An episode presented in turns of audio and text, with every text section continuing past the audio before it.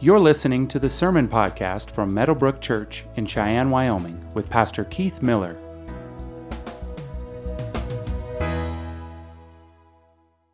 We're going to be uh, looking at Ephesians. We started a series in Ephesians last week. Uh, we're going to spend a few more weeks in Ephesians chapter 1, verses 1 through 14. So um, maybe uh, by week three, you'll have this memorized. But it's Ephesians chapter 1, beginning with verse 1. The words will be on the screen if you want to follow along that way. Paul, an apostle of Christ Jesus, by the will of God, to the saints who are at Ephesus and are faithful in Christ Jesus, grace to you and peace from God our Father and the Lord Jesus Christ. Blessed be the God and Father of our Lord Jesus Christ, who has blessed us with every spiritual blessing in the heavenly places in Christ just as he chose us in him before the foundation of the world, that we would be holy and blameless before him in love. Or in love, he predestined us to adoption as sons and daughters through Jesus Christ to himself, according to the good pleasure of his will, to the praise of the glory of his grace, with which he favored us in the beloved.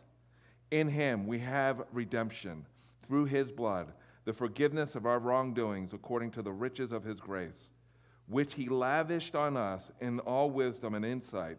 He made known to us the mystery of his will, according to his good pleasure, pleasure, which he set forth in him. Regarding his plan of the fullness of the times, to bring all, the, all things together in Christ, things in heaven and things on earth, in him we also have obtained the inheritance, having been predestined according to the purpose of him who works all things in accordance with the plan of his will to the end that we uh, who were the first to hope in the Christ would be to the praise of his glory. In him, you also, after listening to the message of the truth, the gospel of your salvation, having also believed, you were sealed in him with the Holy Spirit of the promise, who is the first installment of our inheritance in regard to the redemption of God's own possession to the praise of his glory. You may be seated. All right, let's get into Ephesians uh, chapter 1. As I said last, last week, I've been longing to, to dive into Ephesians with you for, well, since I arrived at Meadowbrook, uh, which is five years ago. And uh, I believe we're ready. I believe we're ready. And so I did kind of a, I, I, if you can imagine, uh, one of the things I loved doing as a child is, you know, where there was, you know, I grew up where there was a lot of water, uh, East Coast. Uh, if I were near a, a, pond, my dad was also loved to fish. We'd go fishing with him all the time. I'd love to find rocks, you know, smooth, flat rocks, and see how far I can skim or skip the rock across the pond. You, anybody do that before? Right? Yeah, we, you know. Uh, and, and, if you're a guy, you probably, uh, probably any opportunity you had, use that as a way of competing with one another. Who could skip the rock the furthest?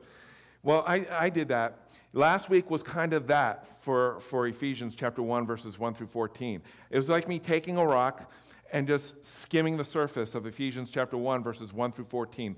I just wanted you to see who you are in Jesus Christ if you're a Christian. That, that was my whole goal. I promised you last week that we will dive deeper into these verses uh, beginning today. And so we're going to dive deeper into, we're going to plunge the depths of verses 3 through 6 today. Next week, we'll plunge the depths of verses 7 through, through 12. And the week after that, we'll plunge the depths of the theological depths of verses 13 and 14.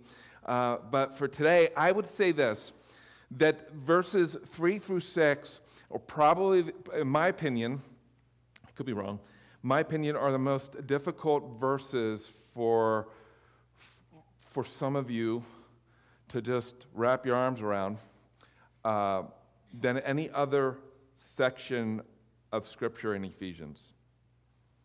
And the reason why I could say that is because it was, it was that way for me when I first encountered Ephesians chapter 1.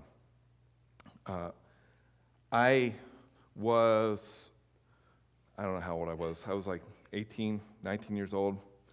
Uh, I forget the exact date when I encountered Ephesians chapter 1 for the first time.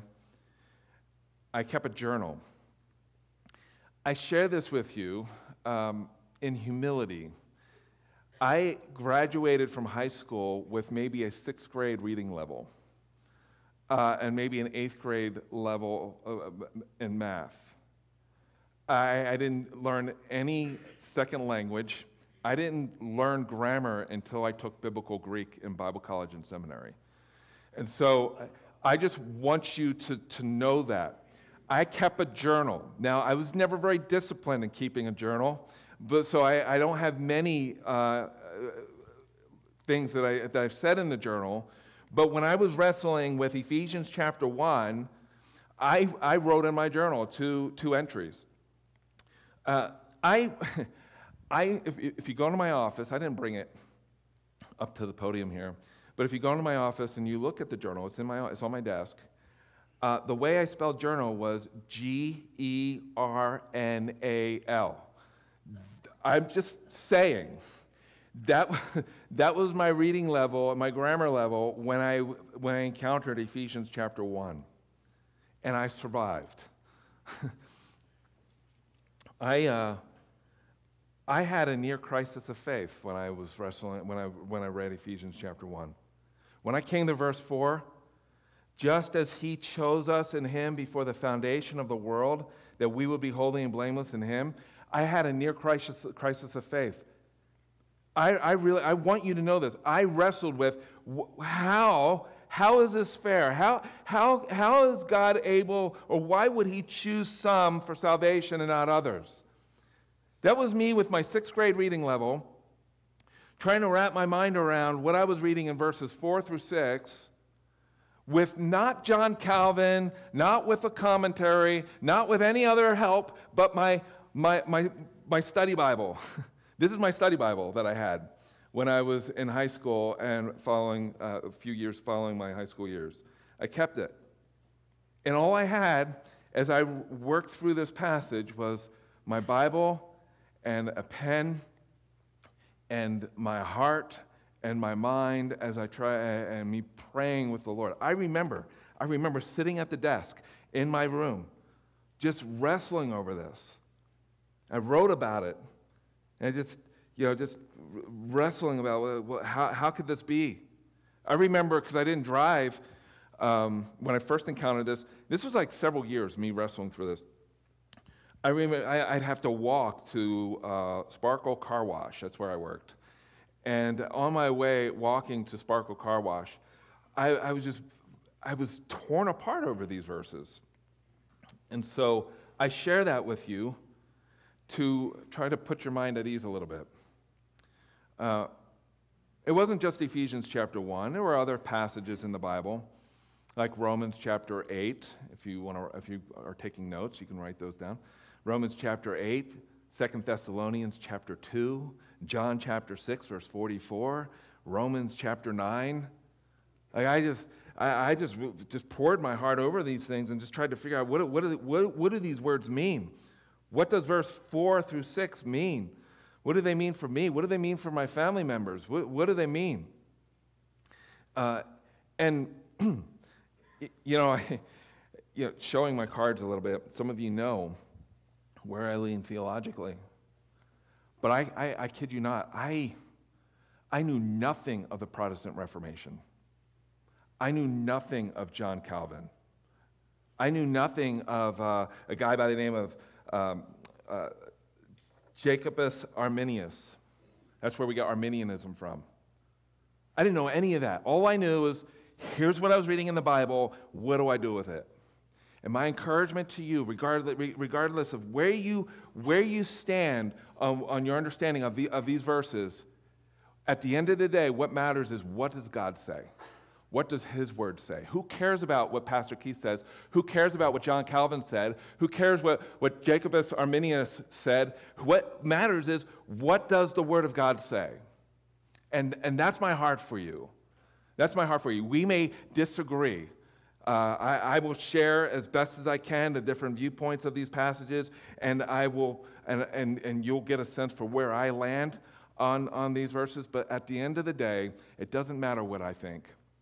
What matters is what God says. Amen? All right, good. We got that out of the way. um, and so, here's what I'm going to do. I just want to I just want us to walk through these verses, verses three through six. And verse 3 begins with, Blessed. Blessed be the God and Father of our Lord Jesus Christ, who has blessed us with every spiritual blessing in the heavenly places and in Christ. And then he lists what those spiritual blessings are. We'll encounter some of those in, in, in these verses. I listed uh, just about all of them last week as we kind of skimmed the surface of Ephesians chapter 1, verses 1 through 14. But the words that I want to focus on in our t- during our time together are, are, just three words that I think, I think will help you uh, understand what it is that Paul is saying here, what it is that the Spirit of God wants you to take home with you. And those three words are this chose, predestined, and favored. Those are the three words gonna, that we're going to focus on. And, and I just have three points, and I'll just, I'll just list those for you. God chose the Christian to be holy and blameless. Uh, the, my second point is God predestined the Christian for love. And the third point is that God favored the Christian uh, in Christ. And so before you fold up your Bible and say, I, I think I came to the wrong church, um, just let's walk through the passage together. Let's walk through the scriptures together. So, what was so hard about my struggle with these verses, and we're just we're looking at verse 4 right now, is that it's not verse 4 is not like it's not like a mystery. Like, like it's not cloaked in, in mysterious language, isn't it? Like, like it's, it's, it's pretty like blatant. It's like in your face. I, I, mean, what is the definition of choose? Like, not long, you know, not long from now, we will go to the polls in November. Every November we do this, and what do we do? We choose certain candidates that we would like to be in certain places of office, right? And what do we call that? You can answer the question. Election, right? so uh, this is where we get the word the, or the phrase the doctrine of election. That God chose, He chose. Well, how did He choose? He, he, he chose us in Him. Well, who's the Him? It's Jesus. And, and when did He do it? Before dirt. it's, it's the title of my sermon is uh, God, God's love is older than dirt. Um, I couldn't think of anything better. Uh, but it's true, right? Like before the foundation of the earth, when you, what do you think of when you think of earth? Dirt. So God's love is older than dirt. So before God invented dirt, before Genesis chapter 1, verse 1, he chose. He chose. There's no mincing with words here. That we would be, why did he choose? Well, that we would be holy and blameless in him that we be holy and blameless before him. When did he do it? Before the invention of dirt. How did he do it? In his son Jesus. That's next week's sermon. In Jesus. And why did he do it? That we would be holy and blameless. That we would be holy and blameless before him. Uh, there are a number of different views that I'm just going to share these with you. There, there there are four main views. I'm going to share the first three with you right now. And the first is this. Let's go to the next slide if we could. Yeah. Uh, so, what does it mean for, that God chose? What, what, does it mean that He chose? Like, uh, like, what is Paul getting at? What is the Apostle Paul getting at? God, well, one view is that God chose you for salvation because you freely chose Him. So you were drawn to Him, but it wasn't until you chose Him that He chose you. Uh, so that's one way of looking at it. That's one popular view. Another popular view is that um, when God chose, you know, what Paul means here in these verse in verse four, that He chose us, you know, before the foundation of the world. The us is really the body of Christ. It's it's the church as a whole that, uh, to, to, to, that he chose the church to be the principal means by which people would hear the gospel and would receive the gospel, and by believing in the gospel of Jesus Christ, they would be a part of the church. That's what, that's, that's what God meant by, or that's what Paul meant by chose. And then there's a third view, which I would guess that probably a large, I mean, a, a number of you probably are comfortable with, with this one that God chose you for salvation because he sees all things eternally.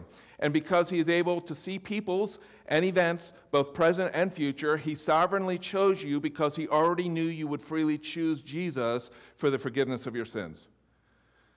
So, Another way that you know, I've heard people explain that is like, Jesus, that, that, that, God looked down the corridors of time and he saw that Keith Miller would one day, you know, he, he would get hit by a car and that God would use that, that he would use that to, to, to get my attention. And then, then uh, Daryl O'Dare uh, would come into my hospital room and he would share the gospel with me.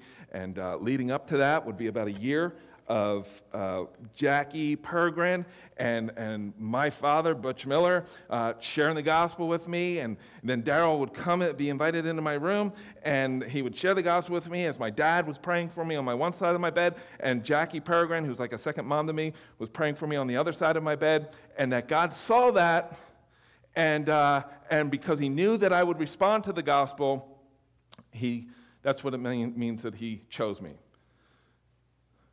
And even in my journal, in my journal, I, I indicated that. Um, that's kind of where I was gravitating uh, back in 1994.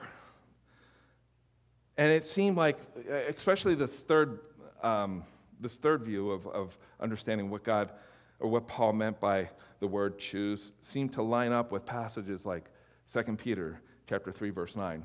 Let's go to that one. The Lord is not slow about his promise as some count slowness, but is patient toward you, not willing for any to perish, but for all to come to repentance.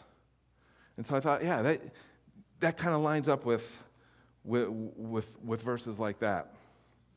Um, but there's a fourth view. There's a fourth view. And I'm not going to get into all the details. I want you to just go home and be bothered by this and then work through it and wrestle with it. And listen, listen, at the end of the day, if, if we don't agree, uh, it's okay. It's okay.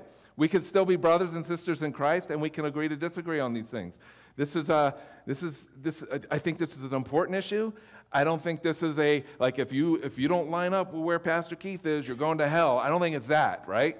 Like, Jesus died for our sins. At the end of the day, that's, that's the point. Like, that's the point. Okay, so there's a fourth view. Um, and, and the biggest problem, and this has been a journey for me, the biggest problem I have with the three views that I just mentioned to you eh, of how God chooses is, is, is this. Um, next slide. Ephesians chapter 2. The very next chapter. So if you have your Bible, um, you'll want to see this. I'll also have the words on the screen too. And you were dead. Uh, how dead is dead? Dead. Okay, good. Just making sure we understand. All right. So you were dead in your offenses and sins, in which you previously walked according to the course of this world, according to the prince of the power of the air the spirit that is now walking in the sons of disobedience or working in the sons of disobedience. So, who's he speaking to in chapter 2? He's speaking to the same people that he's speaking to in chapter 1. He's speaking to the, uh, the church in Ephesus, he's speaking to us. If you're a Christian, you were once dead. You were once dead.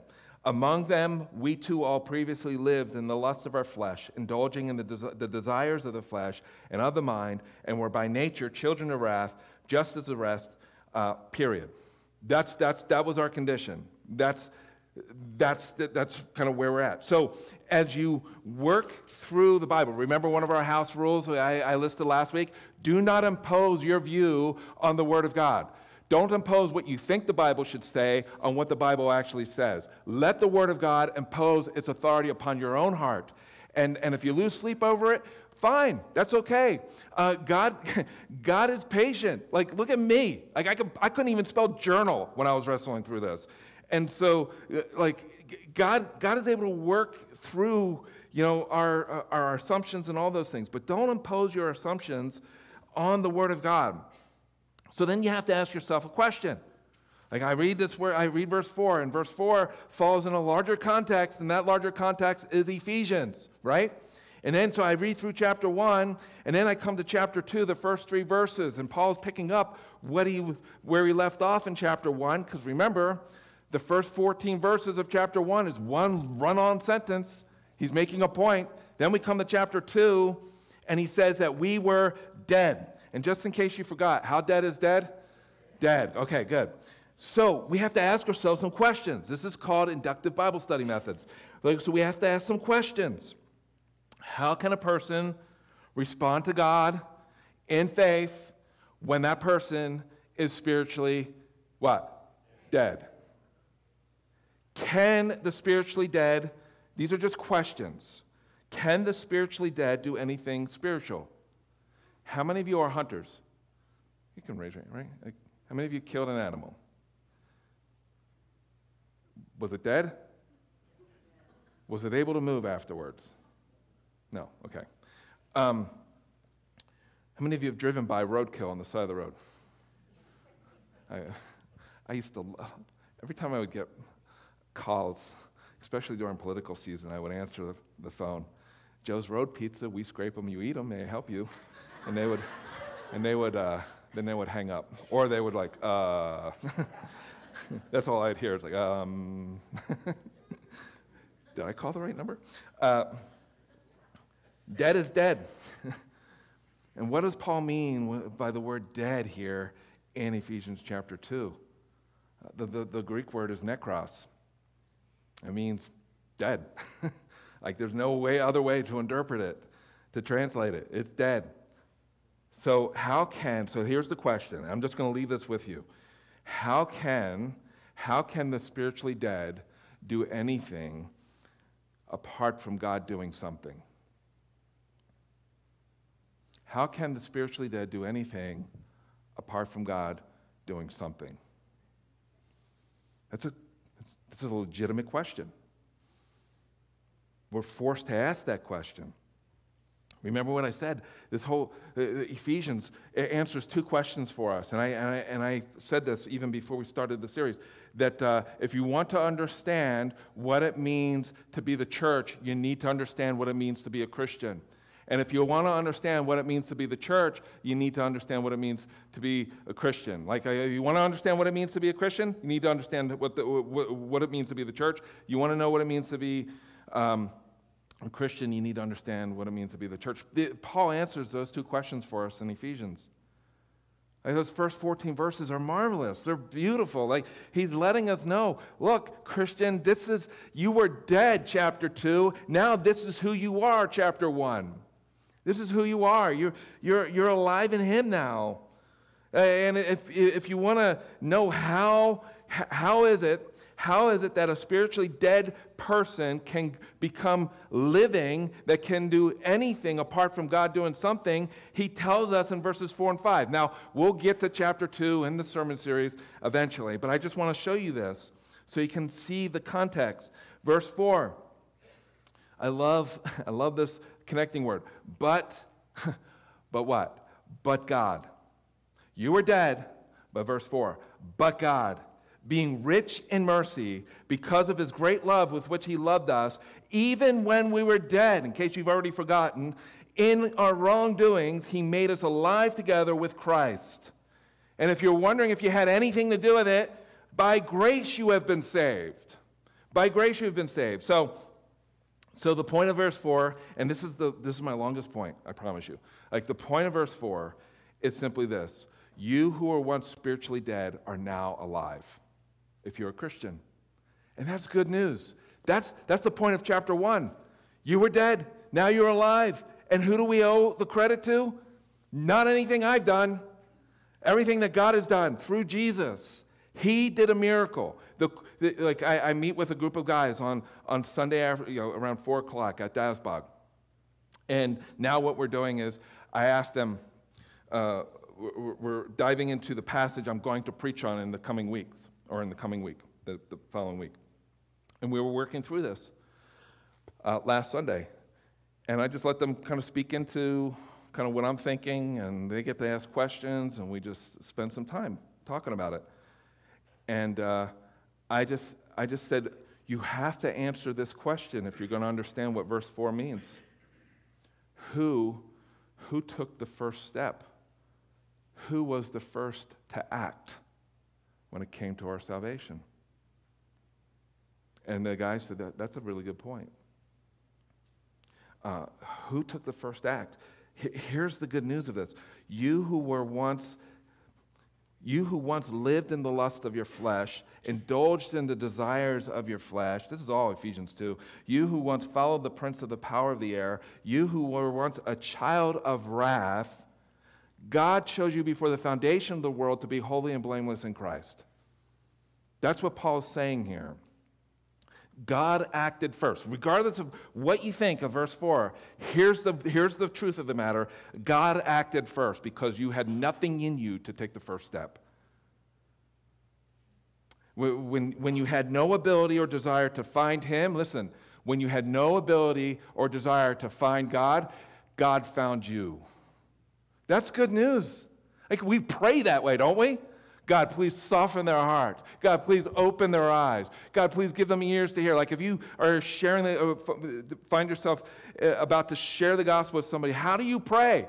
Do you pray, oh God, I pray that in the, the, the, the, deepest recesses of their heart that goodness would spring forth and, and, and then that they would just come to you. Like, do we pray that way? No, it's stupid. Like, we pray that God will do what God is able to do. He does the miracle. I am here today, and so are you if you're a Christian, because God took the first step. He acted first. I was dead. I'm alive now because of Him. That's the point of chapter 1. That's the point of chapter 1. This is good news. This is good news. Uh, I, I read this quote by John Stott. He said, The doctrine of election is a divine revelation, not human speculation. It's right there in verse 4, which leads me to my second point. God predestined the Christian for love. What does predestined mean? To choose. uh, it literally means this to determine something ahead of time before it occurs. Now, you can lose sleep over that one, but that's what it means. That's what it means. You got to do something with it.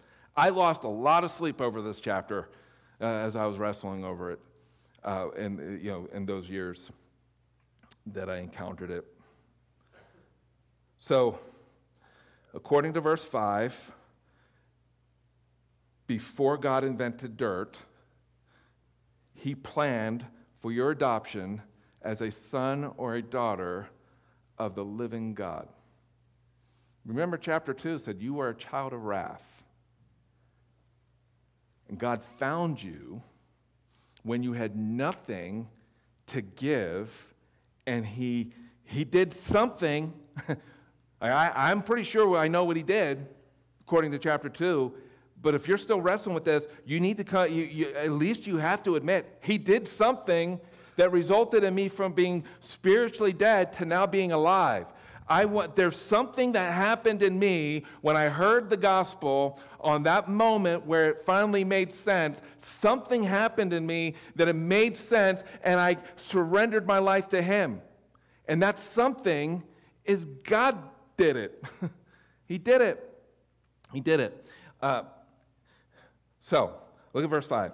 He predestined us to adoption as sons and daughters through Jesus Christ to Himself. How did he do it? Through Jesus. There it is again. Through Jesus. Ten times. He says he did this through, through Jesus. Through Jesus. Uh, like, did we deserve it? Here, here's, here's the, you know, how is this fair? like, we, we don't want a fair God. Because here's fair. Here, I'll, I'll, just, I'll just share some fairness with you. Um, uh, we saw it in verse 3. By nature, we're children of wrath, just as the rest, from the moment of birth. Let's go to uh, the next slide. Uh, Romans chapter 3, verses 10 through 11. Right? Let's read this together. As it is written, there is no righteous person, not even one. There is no one who understands. There is no one who seeks out God. It's pretty clear, right? Let's go to the next one. Um, this, I doubt, is in if, if you're an expectant mother, you probably do not have this written on your wall, but you, you should memorize it. You should memorize it because your child will be a teenager one day. All right. I can, yeah, there's truth there. Um, Behold, I was brought forth in guilt, and in sin my mother conceived me. Now, the next one, In Ecclesiastes, this is the last one I'll share. Like, I know this is not in any nursery in, represented in this room, right? But let's read it together. Furthermore, the hearts of the sons of mankind are full of evil, and insanity is in their hearts throughout their lives. Any of you uh, had a teenage child and you asked them, Are you insane? Proof text right there. Boom. Um, they are. like, like, do we deserve? Do we like? Do we deserve this? Here, here's here's the thing. Um, here's what I want you to hear. The mass of humanity from from the moment of birth is a sea of disobedience. Is a sea of people who are not seeking God, who are spiritually dead. Think of zombies.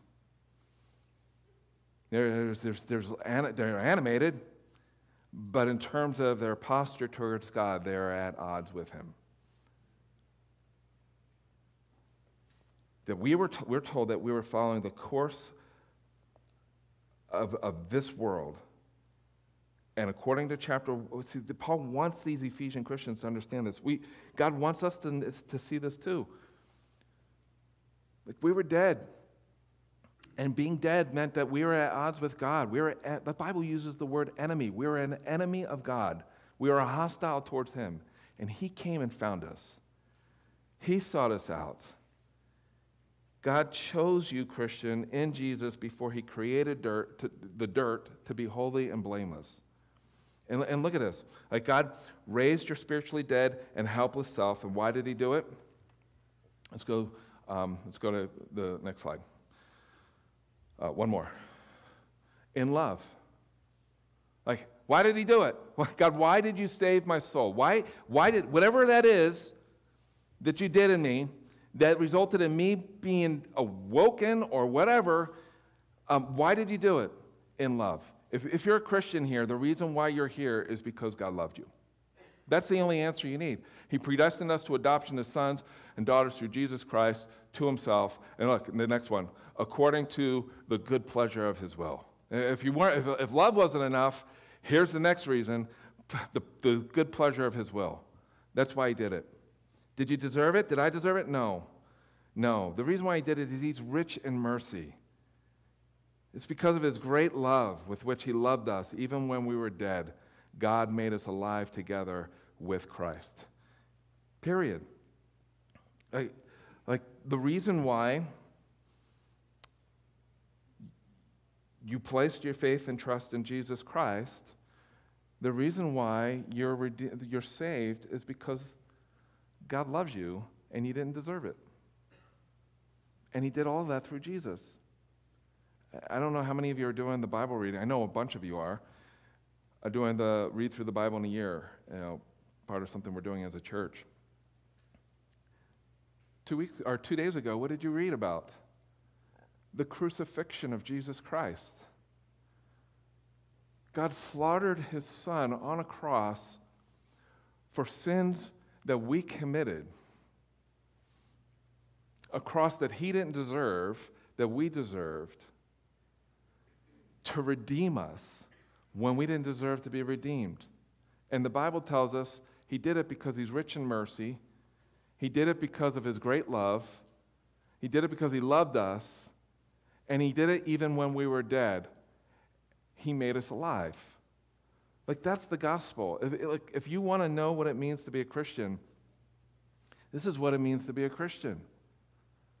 And, and here's something else you need to hear God doesn't believe for you. In order to be saved, you must believe that Jesus lived the life you could never live, that he died a death on a cross for your sins in your place, and then on, on the third day, he rose from the grave. You need to believe that in order to be saved. But when you believe that, the, the moment you believe that, a miracle has happened. You went from being dead to being alive, which um, no one deserves that. That's why God is not fair. He's a God of mercy. God, you know, use that next time you're pulled over by a police officer. Hey, officer, do you know what mercy is? Mercy is, um, let me tell you what mercy is. I know I deserve the ticket, but you don't have to give me the ticket. you'll probably get a bigger ticket, right? So, like, that's, that's mercy. But God, God lavished his mercy upon you and, and upon me. And then this, the next thing is that God favored the Christian in Christ. This is short. This is like my application part. Uh, he favored the Christian in Christ. Look at verse 6. To the praise of his glory. So, why did he do all this? To the praise of his glory, which he favored us in the beloved. Who's the beloved? Capital B? It's Jesus. He favored us in Jesus. That's next week's sermon, but I just want, I just want to show you some things. Like, he did that through his son. And through his son, he favored you. Not because you had anything to offer him. Like I said last week, it wasn't like we were lying, it wasn't like um, uh, in, in, in, junior high recess where you, where you pick two captains for two teams because you're going to play tag football or whatever, and you all line up, and guess who gets picked first? The better athletes. Guess who, you know, when I lined up, I, I, was the last one to be picked. Like that was, that was my lot in life, right? But that's not what God does here. He doesn't look at the line of, of the sea of humanity and says, Yes, Keith would make a great part of my team. Oh, I could, yeah, he, he'll do so much for me. And, and uh, you know, and Frank will do this because he, he, just, he just is smarter than Keith. And like, like that's, not the, that's not how it worked. It, we're told in 1 Corinthians, listen, here's one for you. We're told in 1 Corinthians, he chose the weak things to despise the strong or to shame the strong. He chose the foolish things of this world to shame the wise. That's us, weak and foolish. He took a, a, a, a, person who was running from him, me, I was running from him. I did whatever my friends wanted to do. And uh, I, he took somebody with a sixth grade reading level who was beat up and used up, uh, who smoking pot and going to parties and and doing all those things because, because I was spiritually dead and he found me. That's Ephesians chapter 1, and that's your story too. That's your story too. And why did he do it? So that we would be holy and blameless before him. He didn't save you so that you can have some facts about the gospel in your brain. He saved you to change you. He loves you too much to leave you as you are. Here's what Ephesians chapter 1 verses 3 through 6 means for you, Christian. that God God saved you by putting his son who kept the law perfectly on a cross to atone for your guilt, my guilt, um, and, uh, guilt that we're responsible for. We broke God's cosmic law and he put his son on the cross. And the Bible tells us that Christ redeemed us from the curse of the law, having become a curse for us. For it is written, Cursed is everyone who is hanged on, a, on the tree. Jesus became a curse for us. He became a curse for us. And if that were not enough, Colossians chapter 2, verse 13 says, And when you were dead in your wrongdoings and the uncircumcision of your flesh, he made you alive together with him, having forgiven us all of our wrongdoing, having canceled the certificate of debt consisting of decrees against us, which was hostile to us, and he, was, and he has taken it out of the way, having nailed it to what? The cross. To the cross. He nailed it to the cross. And. Um, Romans chapter 5, verse 10 says this that, that for if while we were enemies, we were reconciled to God through the death of his son, much more, having been reconciled, we shall be saved by his life. You know what this means, friends? This means that you who were once an enemy of God have now been made not just a son, not just a daughter, but a friend of the living God. Like you are a friend of the living God. And he did this, why? To the praise of his glory. That's what it means to be favored by God. To be favored, literally, to be favored, literally, it means this to become the recipient of God's freely bestowed benefit, a benefit, beneficent goodwill. I uh, started reading a book, and he said this about the friendship of God. Mike uh, McKinley said this your status before God doesn't depend on your performance or work or obedience, it depends on Jesus. And He did everything perfectly in order to make you God's friend. Nothing can ever separate you from God's love in Christ. Once He has made you His friend through faith in Jesus, you can never be His enemy again. Now, I, I just have some uh, takeaways for you. What does this mean? This, this is kind of this is what I had to go through to, to wrestle through these verses. Um, like verse 1, I mean, not verse 1, uh, the first point. Do not try to bend what you read in the Bible to your will. If you want to save yourself a lot of pain as you work through passages like Ephesians chapter 1, do not try to bend what you read in the Bible to your will.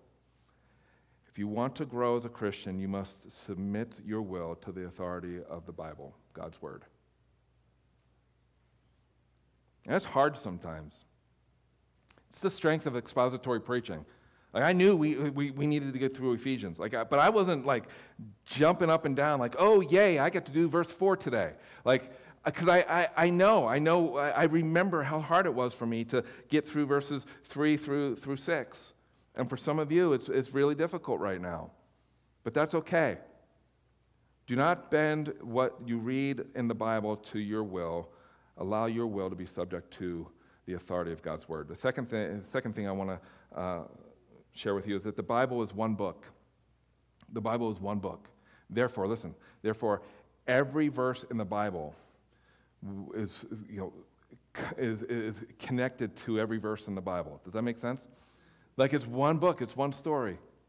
So Ephesians chapter 1 is connected to Ephesians chapter 2. Ephesians chapter 2 is connected to the Old Testament. Like I can go on and on and on. Uh, third thing, when you study your Bible, pray to God to help you understand and apply His Word to your life. I do that all the time. Just pray that God will give you eyes to see. But again, let the Word of God speak into your life. Uh, fourth, read every verse in the Bible with the, with the understanding that God, listen, this is so important, especially with a passage like this. Read every verse in the Bible understanding that God does not need to improve upon being good. He doesn't need to get better at being good. Guess who does? We do.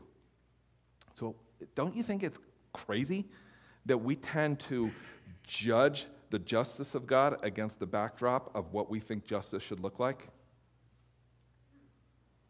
So, He's good. You're not going to have all your questions answered. You can settle in the reality that God is good. And even if you're confused over certain verses in the Bible. Fifth, just because you do not understand or do not like something you have read in the Bible does not mean that it is untrue. Six, at the end of the day, what matters is what God's word says, not what you think the Bible says, what your pastor says the Bible says, what your family says the Bible says, what your friends say the Bible says, or what anyone, what book you've read says the Bible says. At the end of the day, what matters is what God says. Amen? And then, seventh, this is the final one.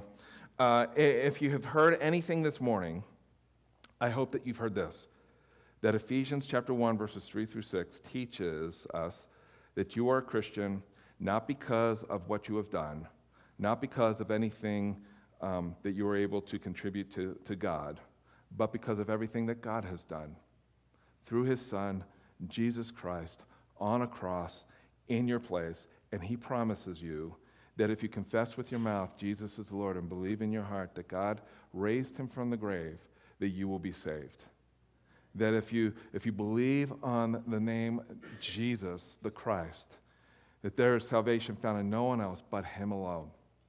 That Jesus said, I am the way, the truth, and the life, and nobody comes to the Father except by me. And that uh, if you have done that, it is sheer mercy that you are able to do that. It is God's lavishing grace that you are able to do that. Amen? Let's pray. Father, thank you so much for our time together. Thank you for what you're doing in and through our lives. And this next song that we sing, as we, as we sing it, God, just that we'd be able to think about the, the truth of those words, the reality of those words. You are God. You are God. And you are good. And you have found, uh, most of us in this room, maybe everyone in this room who has placed their faith in G- your, your Son, you, you found them. You found them and you have made them alive. You've made me alive. God, that is, that is your grace. That is your mercy. And you did it through your Son. You did it through your Son. We thank you for the gift of our salvation. We thank you for what it means to be a son, for what it means to be a daughter of the living God and to be your friend. It's in Jesus' name we pray. Amen. Thank you for listening to the Meadowbrook Church podcast. For more information about our church, visit meadowbrook.org.